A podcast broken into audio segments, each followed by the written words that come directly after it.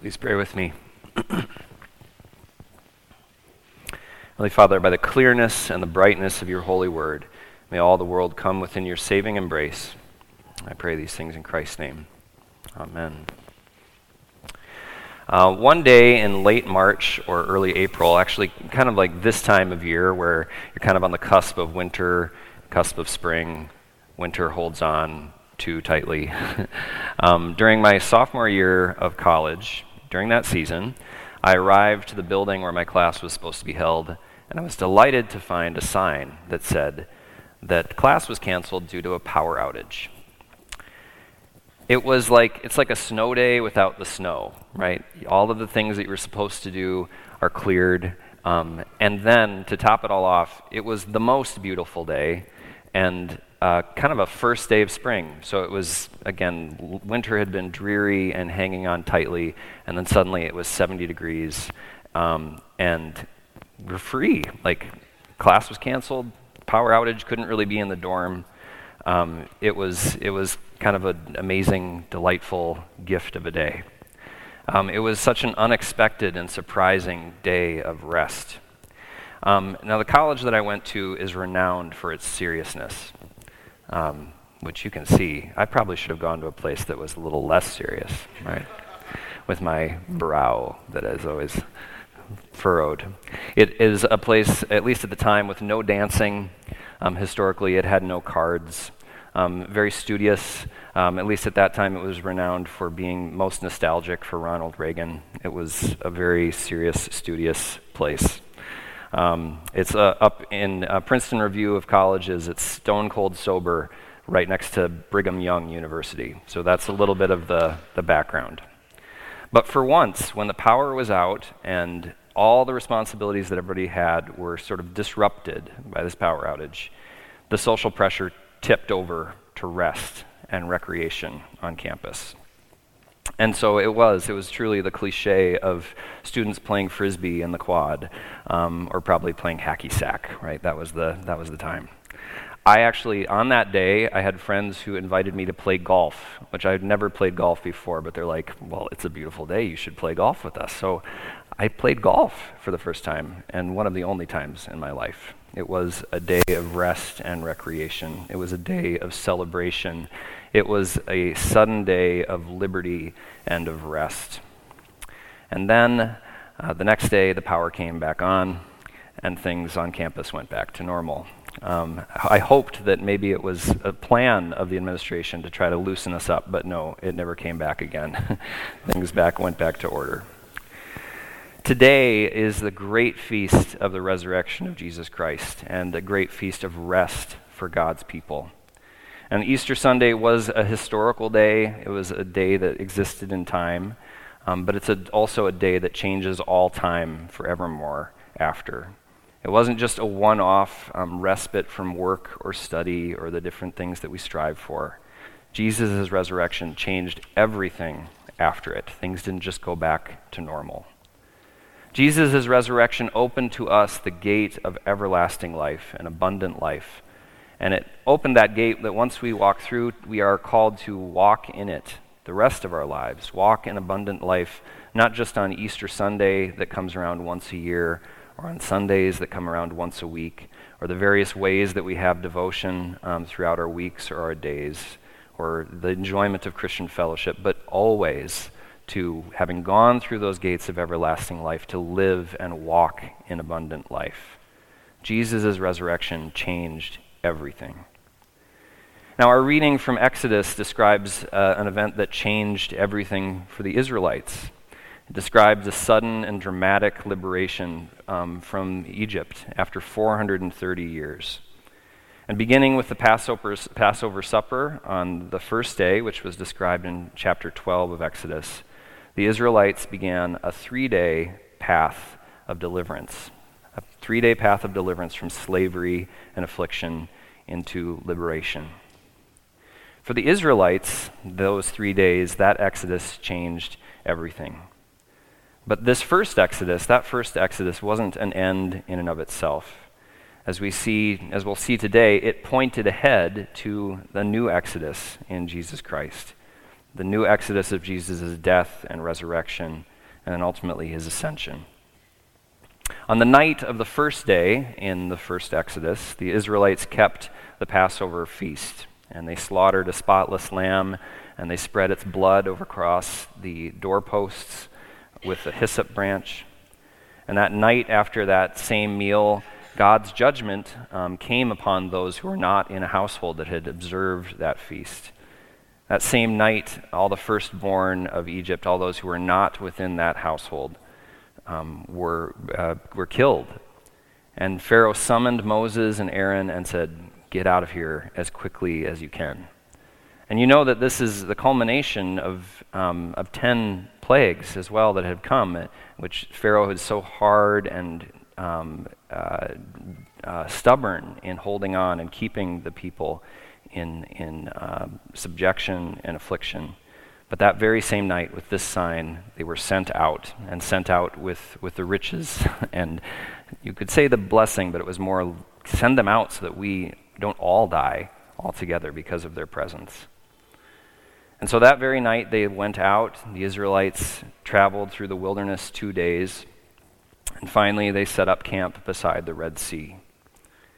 Now, even though the Israelites had been set free so suddenly, so um, clearly by the act of God, and were on the Lord's miraculous path of deliverance, they were still, even as that moment as they came to the sea, tempted to despair. They were tempted even to return to slavery. It's a terrible thing to read where they say, Couldn't you have just left us alone in slavery rather than bringing us out to death? But let's not be too hasty um, to pronounce judgment of over, over the Israelites. Because if we take a step back again from an earthly perspective, from a perspective of what is possible, they were in a hopeless position. They were justified in feeling that hopelessness from an earthly position. They had powerful slave masters with much more powerful military pursuit in chariots against men and women and children. And then at their back, or as God was saying, at your front, they had this impassable and deadly obstacle of the Red Sea. And so God told them to turn, turn actually toward the sea, and that He would make a way of deliverance. In that moment, the Israelites were faced with a decision. Would they trust in the Lord and in His servant Moses? Or would they indeed return to slavery and cruelty under Pharaoh? And probably many of them even die in, the event, in that event anyway. It was a decision that required a posture. What are you going to turn towards? Pharaoh or the Lord? Pharaoh's power or the Lord's power, the Lord's command, the Lord's deliverance? And God said, Turn towards the sea, and I will stand against your enemy. Trust in my salvation. Don't remain in despair of death and its shadow, but walk in the freedom that I have promised you. Now, by earthly possibilities, again, the situation was hopeless. And um, Andy, as he preached for us very aptly um, at our Easter Vigil last night, pointed out it's, it's similar to the vision of the dry bones in Ezekiel. How God asks um, Ezekiel as he sees this valley of dry bones, asks, asks the prophet, Can these bones live? And Andy pointed out again, the real answer is no. but you, O Lord, know by the prophet's own power, by any of our own power, these bones cannot live, but by the power of God, they can be raised up. And so, by earthly possibilities, again, it was hopeless, but this was not about earthly possibilities, but heavenly provision and deliverance. So, is there a way through the sea? No. But, Lord, you know. And so the people, in, um, in faith, in hope in the Lord, turned their back to their enemies. They faced the sea, and the Lord faced their enemies for them. And God opened up a way through the sea and through these waters. And when their enemy Pharaoh pursued them, he was destroyed along with all his armies and horsemen. And when the sun rose on the third day, this third day of deliverance, they saw their enemy washed up, dead on the shore.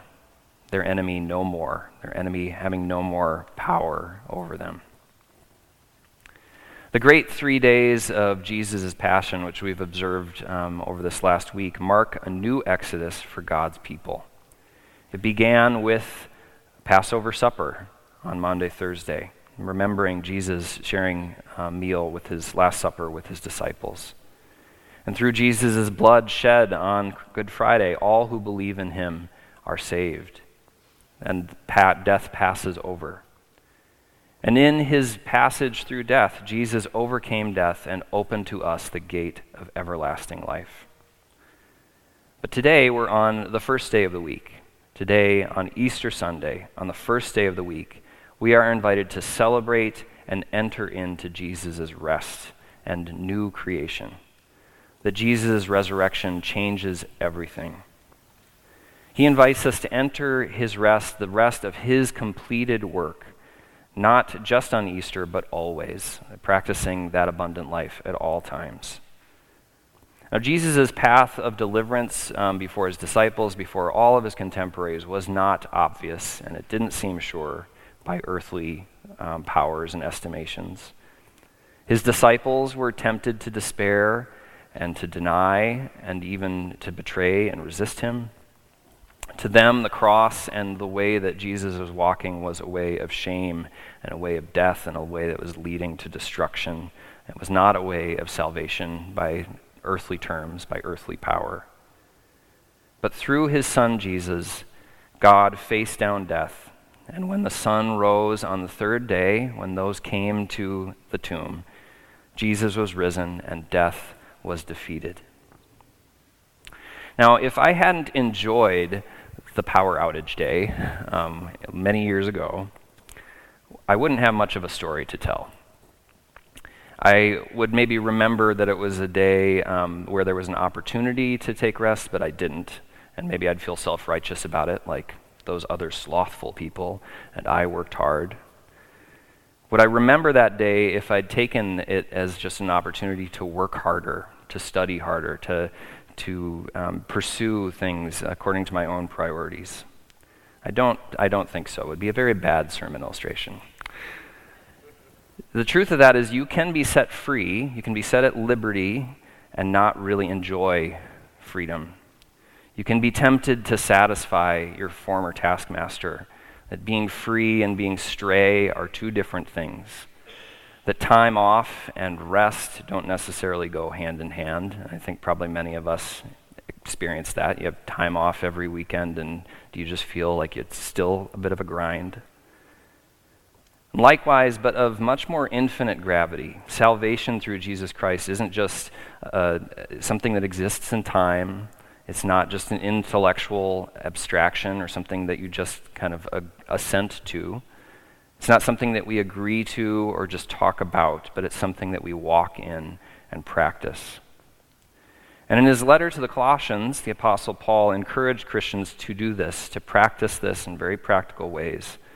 But it sounds as that he's saying, like, escape, you know, think of only things in heaven. But what he's really saying is set aside just those earthly boundaries of what is possible what is priority, what is, what is powerful, what um, is the way to get ahead. And instead, daily seek those things which are above, where Christ is, seated at the right hand of God. To set our mind not on things of earth, the things that just lead us into despair or temptation or sin, that limit us in thinking only of what is earthly possible, earthly possible but to focus and put our hope in the salvation that comes down from heaven. That we are called to enjoy the rest of Jesus' defeat of sin and death today and every day, not merely in memorial, just at specific times, but all the time in practice. That we are called in practice to turn our back to the slavery of sin and turn toward the freedom and the rest of salvation and enjoy the abundant life today for God today, in this moment, at every moment, fights against our enemies for us and has indeed defeated them. Now, not unlike the Israelites, not unlike the disciples, we ourselves need encouragement to persevere in faith and hope, to practice faith and hope. Even years after we first believed, we might still have an appeal to the aspects of the former life of slavery. As we think of the Israelites, even after their enemies were drowned by the sea, Years later, they were thinking, oh, but like the cucumbers were so good in Egypt. There are ways that we can still be tempted to, um, to think back to slavery in ways that are distorted. And wilderness and the slavery to sin can still seem very close at hand. It is indeed very close at hand. And our own mortal death um, and the death of those around us looms ahead. And in this world, as people, we will have trouble. But that does not mean that our salvation is insecure, for our life is hidden in Christ and God, and therefore we are to seek the face of Jesus, who is your life, and in whom there is abundant life at all times. For Jesus opened the gate of life not merely to give us moments of happiness in the midst of hardship but to open the way of abundant life today, that even though we suffer, even though we are daily dying to self, we are living through Christ. And so have courage. Christ has overcome the world. Fear not, he put death and despair to death and left them in the tomb. Um, I think it's a great image to think of why was the face cloth folded, right? It's like Jesus takes it off and neatly folds it and sets it aside. It is folded, all those things are folded up and set aside, never to come out of the tomb again. We are no longer slaves to death and the terror of death, but are set free to live and to rest and to witness to the life of Jesus Christ, witnessing in our word and our action in daily practice. Friends, celebrate this day of resurrection, of new creation enter into Jesus' rest and enjoy and celebrate um, and feast in celebration of that abundant life today. For you have died, and your life is hidden in Christ with God. And when Christ, who is your life, appears, then you also will appear with him in glory. Alleluia. Christ is risen. The Lord is risen indeed. Hallelujah. In the name of the Father, the Son, and the Holy Spirit. Amen.